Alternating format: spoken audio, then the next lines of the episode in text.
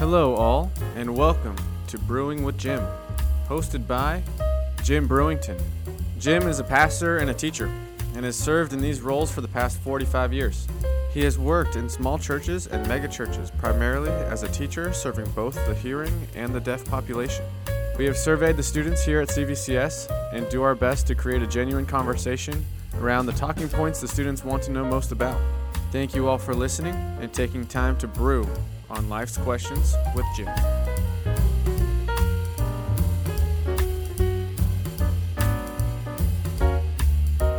Hello, all, and welcome to Brewing with Jim. I am your producer, Grady Sanchez, and as always, we have Jim. Hi, everybody, and uh, thank you for listening to us and responding to us. It's been encouraging. Thank you all for listening to today's show. We have a great topics to cover today. Our first one comes in in the wake of homecoming and young love. Jim, can you address what it means to be in love? How does the world define love? And what does the Bible have to say about being in love? Whoa, big topic, big, big topic. Fortunately, uh, we can start with what God talks about love, we can talk about because He has been uh, conveniently uh, providing what love is in His Word. Uh, I think to talk about, well, there are seven Greek words for love, and they're all different kinds of concepts. And unfortunately for us in the Bible, they're translated all into one word love. And we can't see the difference unless we do the Greek studies. So uh, I think the best way to approach agape love, which is the love that is God, and the love he exudes from himself to others, and we are to manifest both to him and to other people. Agape love is probably the place to start. It's the one that normally, not normally, maybe normally, uh, the majority of people say is unconditional love. Now, I think the way to study that is the way that the Secret Service, for example, in the United States are in charge of counterfeit money. I mean, they protect people like the president the vice president, but they are actually in charge of detecting counterfeit currency. And their training, I'm told, uh, consists mostly of looking at the genuine currency, the real currency. And when they know what that is, then it's easy to detect uh, what is false and what is counterfeit. So let's look at what the Bible says about the real love, God's love. And it's throughout the Bible, but really particularly in what's nicknamed the love chapter, which is 1 Corinthians 13 um, he talks there about what love is, but he talks more about what love isn't. So let me start with what love, uh, agape love, uh, isn't. Um, first of all, there are five steps to agape love, or five points. The first one is it's a decision. Number one, it's a decision. We make a decision to love somebody else. God does not make that decision because his nature is love. But our nature uh, is not love, it's uh, a bunch of other things. And so we start with um, making a decision to love somebody. When the proteges that I am blessed to have uh, originally come to me and asked me, Will you mentor me? I, uh, my answer is, I don't know. Let's get together and talk about this. And so we define the relationship. And at the end of that lunch, uh, I make a decision that I will love you. And I tell them, I have made a decision that I will love you. When they have written testimonies about what the mentoring relationship is like, they have said that was the most startling and relieving and fulfilling thing that they have ever heard anybody say about love. So it's a decision. We make that decision. It's, love isn't something we fall into. Uh, it isn't something that is generated by emotions or attraction.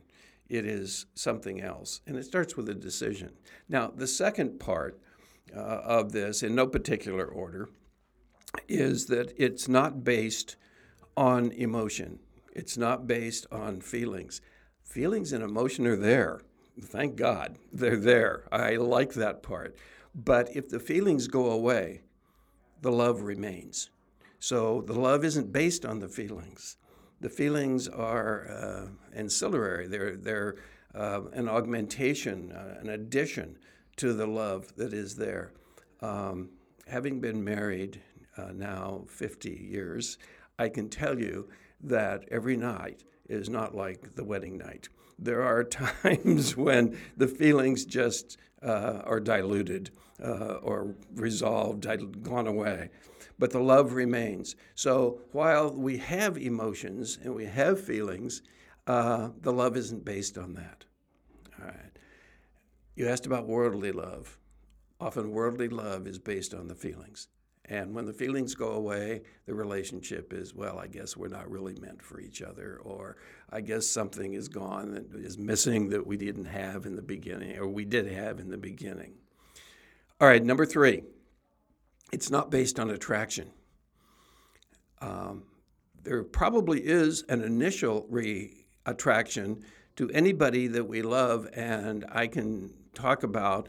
Um, uh, girls, I can talk about women, I can talk about um, somebody who is potentially going to be my wife forever. And there is attraction there. I'm sure it's almost always there. Probably physical when we first see somebody, but it doesn't have to be physical. It can be uh, we like to do the same things, or we have the same sense of humor, or we get along, or we seem to be a good fit.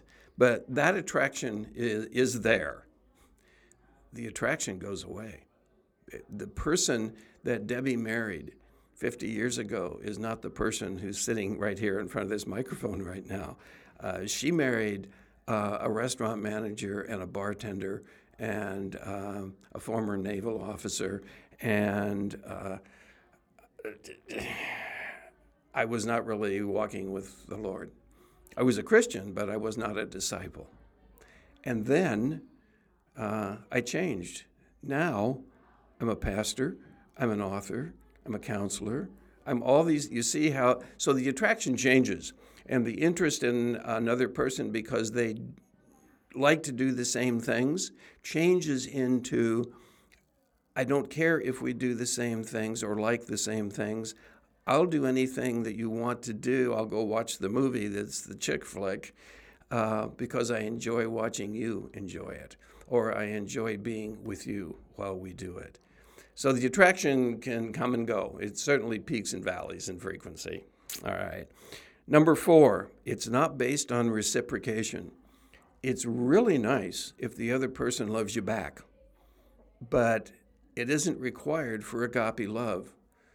God's love to me is a constant flow. And if I don't love him back, the love does not stop. Uh, I raised two boys, Debbie and I together raised two boys. Um, there were times when the love was not intense. The love still existed, but the reciprocation from them was not always there. Uh, I think many children, teenagers, will say, I hate you. I don't want to be in this family anymore. I don't want to do what you tell me to do. Why should I have to do? Well, at that time, the reciprocation of the love is gone. There's no reciprocity. But the love continues, it just continues. So we have um, attraction that seems to go away. Oh, I just thought of something attraction. I think there are times when your spouse may be sick will be sick. I, I can guarantee it. I think that a person should not really get married until they've helped the other person through vomiting and diarrhea. Because I can, and then check how attractive she is, he is. Uh, if you think that's bizarre, I can guarantee you that if you are married for any length of time, you will have to go through that experience. And that's part of the love. All right. So we've talked about it's a decision. It's not based on emotion. It's not based on attraction. It's not based on reciprocity or someone loving you back. And the last characteristic of agape love is it does not end. Number five, it does not end. There is nothing in the Bible that says that we are to set up a time when the love is over. It just doesn't end. And we have to go in, I, I, in order to be biblical, we have to go into the relationship and into a love situation um, with the idea that this isn't going to end. But we're talking about marriage. Uh, more than 50% of the marriages end in divorce, and that's both in the church and out of the church. And I have done a gazillion weddings. I've officiated at many, many weddings. And I can tell you that uh, they all are promised that I will stay with you until death parts us. But they don't. Because they don't understand the concept that this doesn't end. Now, there have been really rough moments in my married life with Debbie, and she's had most of them. And I think there have been times when we've both been at the door ready to walk out, but we didn't because we promised each other that we wouldn't. And we promised God that we would not do that. And we didn't. And I'm so glad we haven't. She is my best friend. And we enjoy each other uh, tremendously. And besides, it costs a lot of money to get a divorce. Can you imagine? To it? So Debbie and I are staying together for the dog. Uh, that, that's um, that's what I have to say about what love is. Uh, anything that is defined by the world, other than that, it's another kind of love. And it's very trendy for people to say, love one another and uh, love anybody and love anything, meaning tolerate any behavior, tolerate any thinking, tolerate any God, tolerate any value. And it does not mean that. We, uh, we go by those five uh, characteristics of agape love. Is, wow. that, is that, that okay? That is was, that enough? that was great. um, I would agree on all of them. so I've been married for four years to my lovely wife. She is my everything, my best friend, and I am a romantic. I on our first date, I knocked on her door. She answered, and that was it for me. she she was it love at first sight. Call me the hopeless romantic. I had that initial attraction, the step three, and then on date two, it was I was the weird kid that got. I was like, hey, my values. I don't date to date. I date for marriage, and I see that with you. And we that was the second date, and that's might be weird in today. And a little forward, uh, I proposed to her at 10 months, and we got married at just under a, or a little over a year of being together, and she's she's my whole world, and it's just how funny God works in those moments. Is we've gone through all of that when we had our first child, and the hospital isn't necessarily the well, you were talking. You got to see him sick, and True. And when childbirth is not one of those things that is a clean process, and it just brought up a question for me was like love languages. How much do you put into the love languages? Because for me, it's service. I love in service, and I also appreciate love exhibited as service too. Um, if it's the dishes, if it's diapers, if it's it's if it's all of that, how how do what how do love languages play in a relationship that can exhibit the agape love? You know, isn't love language kind of a, a book topic yeah. or kind of a trendy yeah. uh, expression? I'm not sure right. exactly what that means. I think okay. that um, in the Bible uh, and in the uh, the fruit of the Holy Spirit mm-hmm. is kindness. We mm-hmm. are to be kind. Uh, loving kindness are linked together. It's one word. They are linked together. And um, I didn't intend to talk about kindness, but I will. Um, kind to be kind i've done the biblical word study uh, old testament and new it's the same to fervently provide that which is needed with a pleasant disposition. All right. Fervently with lots of energy provide do something. That which is needed requires determining what is really needed not wanted and doing it with a pleasant disposition if there is a four year old playing in the street and the bus is coming, what's needed? I go into the street, I jerk the kid out of the street, even if I dislocate his shoulder because the bus is right there. And I take him over to the, and he's scared and he's crying.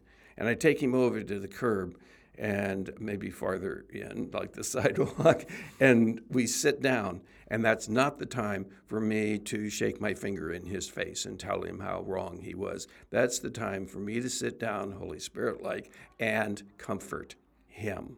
So I have fervently, with great energy, I ran into the street, provided I jerked him out of, in front of the bus. That which is needed. He needed to be out of the way of the bus. Uh, and then I did it with a pleasant disposition. Uh, that's a manifestation of love. Now, if that's what books are calling love language, that's love language. But I have to determine that which is needed. People confuse being kind with being nice. Nice is the opposite of kindness. Nice is um, being agreeable. There's a dictionary definition. It's being agreeable. So if an alcoholic asks me to get him a drink and I do, that's nice. But it's not kind. It's unkind. That's not what is needed. So, uh, and I, I think I've read the whole book, the whole Bible. There's not one place in the Bible that says we're to be nice to each other. There are many places that say we are to be kind to one another with a pleasant disposition. So, uh, you hit me with the love language yeah, question. Just, Is that okay? Yeah, I was just curious to see. It's all fad fads, and I was just curious to know if you had any insight on that. Um, well, the manifestation of God's love is the language. Mm. Whatever that requires. And from Genesis through maps, you can find that uh, manifestation of, of God's love throughout, primarily from Him, but also from each other. I will never leave you or forsake you. So there's no end to it. There's number 5 mm-hmm. That's, those are God's words. And then, in, in your experience, what are some of the things that you could tell our young listeners and all our listeners, maybe a key to your longevity, your your marriage, in those tough moments? What is what advice would you have for those listeners who are wondering about your relationship? High schoolers are living in a culture, as we all are, uh, of determining who you want to spend your time with by determining what do they like to do and uh, what age are they? Well, all the high schoolers are approximately the same age. But when we think about, forget marriage for just a moment, talk about friendship, we can exchange with reciprocity sometimes uh, love with our friends and make a decision that I'm going to love you. Well, um, that's the opposite of cancel culture the most salient manifestation of God's love is acceptance. And it isn't based on approval. Approval has nothing to do with acceptance, except if you're in high school, uh, even if you're uh, 70 years old. You can still have the high school mentality of, I must. You you have to be the same political party that I am. If you're of a different political party, I don't think we can spend time together. If you're of a different religion, uh, no. Even peripheral theological differences, uh, no. I think you're wrong about that. Uh, we probably are not going to get along. Uh, I will accept you. Oh, you're a different age than I am. Old people should have young friends, and young friends, young people should have old friends because the benefits from that flow in both directions. So they, they, the high schoolers, young people, live in a culture of uh, should I accept you or should I not accept you? There are cliques in the in the high school. Uh, you don't play the same sport I do. You play no sport? Oh, well, we're not going to have anything in common. We can't be with each other. So when we determine that acceptance has nothing to do with approval. We've opened up a whole ocean of relationships with people that we can benefit from and they can benefit. But I think more importantly, that we can both enjoy. I, I very much enjoy this friendship, Jim. I'm I'm so thankful for you. I've Me as too. I'm sitting here, I'm just learning so much and and reflecting on and grateful for the agape love that God has for us. And you have kind of in the moment right now kind of revitalized that idea for me and it's it's so nice. It's it's so relieving, and and thank you for your uh, great insight on the topic love. And we will be covering it more and more. But this is my pleasure. An it's excellent place. relieving because relieving is the word that I was yeah. It's relieving because God made us that way. He made us to love, and then He commanded us to do so. So the, the feeling, if you will, the spiritual reaction to our brains are, oh, oh, this is nice. This, now, there's a thrill of a new friendship. I understand that. I, and there's a, th- a, thrill of meeting people who potentially will like me and accept me.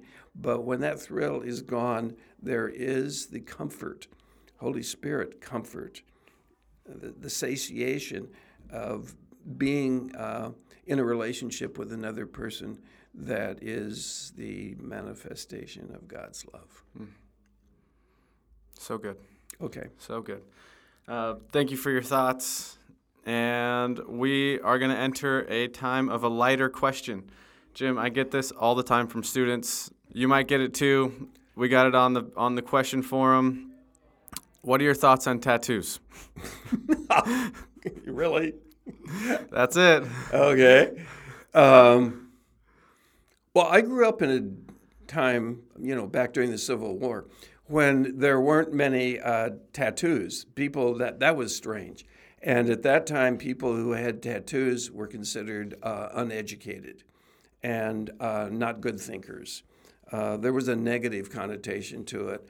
Uh, I remember going to carnivals like the fair, and they would have what at that time was called the freak shows and you would go in, and there would be the tattoo man, and he would have uh, tattoos everywhere and sleeves of tattoos on his arms.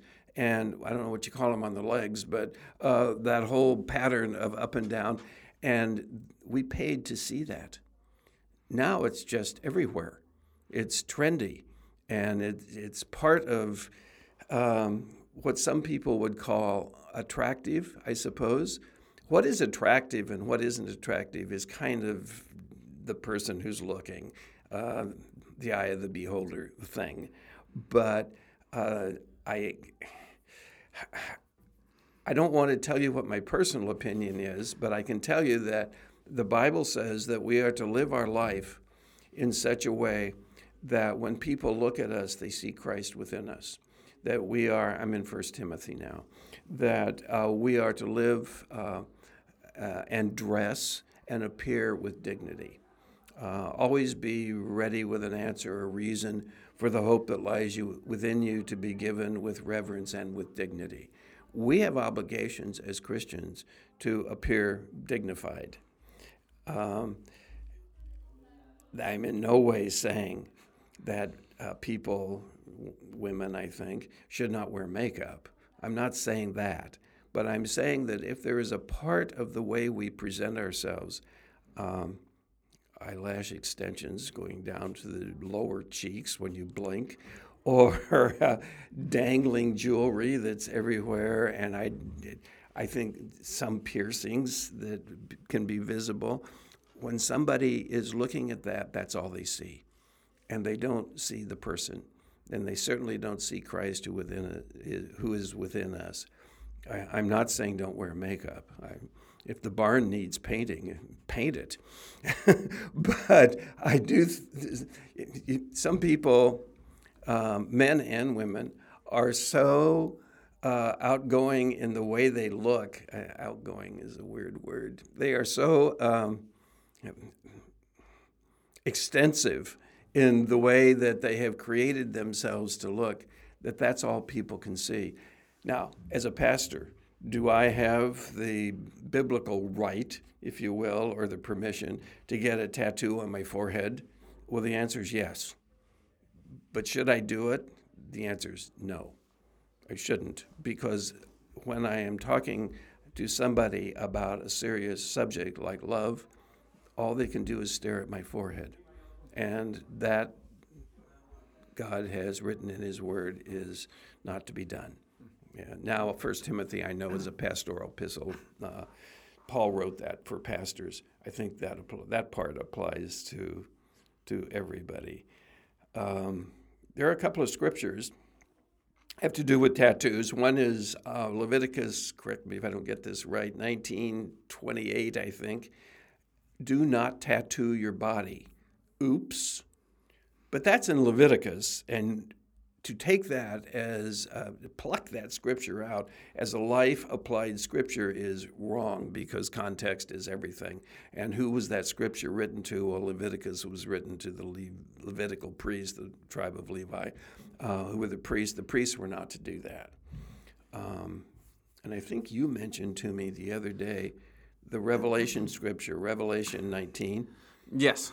Um, it, it states that um, in Revelations 19 that Jesus comes back with um, Lord of Lords and King of Kings on his thigh, on his robe and on his thigh. And so when I was in youth group, uh, we had asked my pastor who had tattoos, like, oh, is it okay to have tattoos? And so one of his responses was um, that verse. And I've heard it from other places too. And I was like, oh, that's an interesting topic or an interesting idea. There is no tattoo in that verse.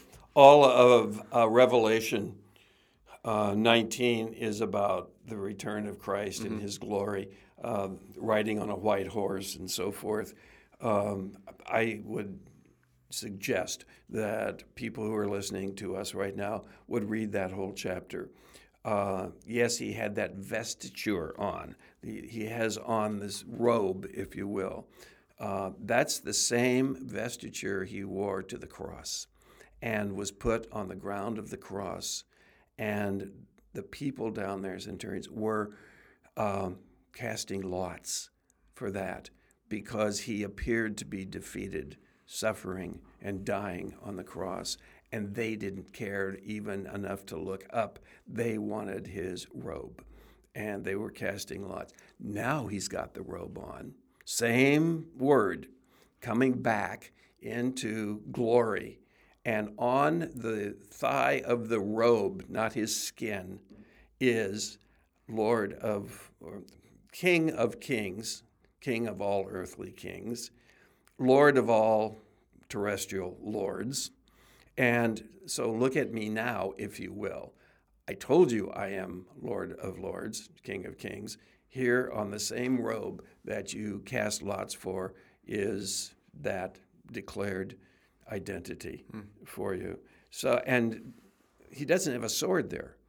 That's where the sword is to be worn. But the sword are the words that come out of his mouth. That's earlier in that same chapter. That, so he doesn't need a metal sword. He needs the declaration. He doesn't need anything. He has the declaration of his identity uh, on there. So don't use that as a proof text for tattoos. That's not going to work. Now, personal desires and attractions, and they vary. And we don't have time to talk about that right now. Awesome. Thank you uh, for your insight on today's show. Thank you all for listening to Brewing with Jim. I hope we have inspired some thoughts, some questions, and some new discovery in your own lives. Please feel free to send your questions in at brewingwithjim at gmail.com and we will interact and interface with you. Thank you so much for listening. Yes, thank you very much. The topics covered and answers offered in Brewing with Jim Mind the wisdom attained from a life of pastoral ministry and care. They do not constitute professional or clinical training or expertise in the areas of counseling or mental health. CVCS and its podcast network want to provide a platform for the discipleship of our community. Brewing with Jim is our attempt to foster that environment in a format that is accessible and open for all to partake in.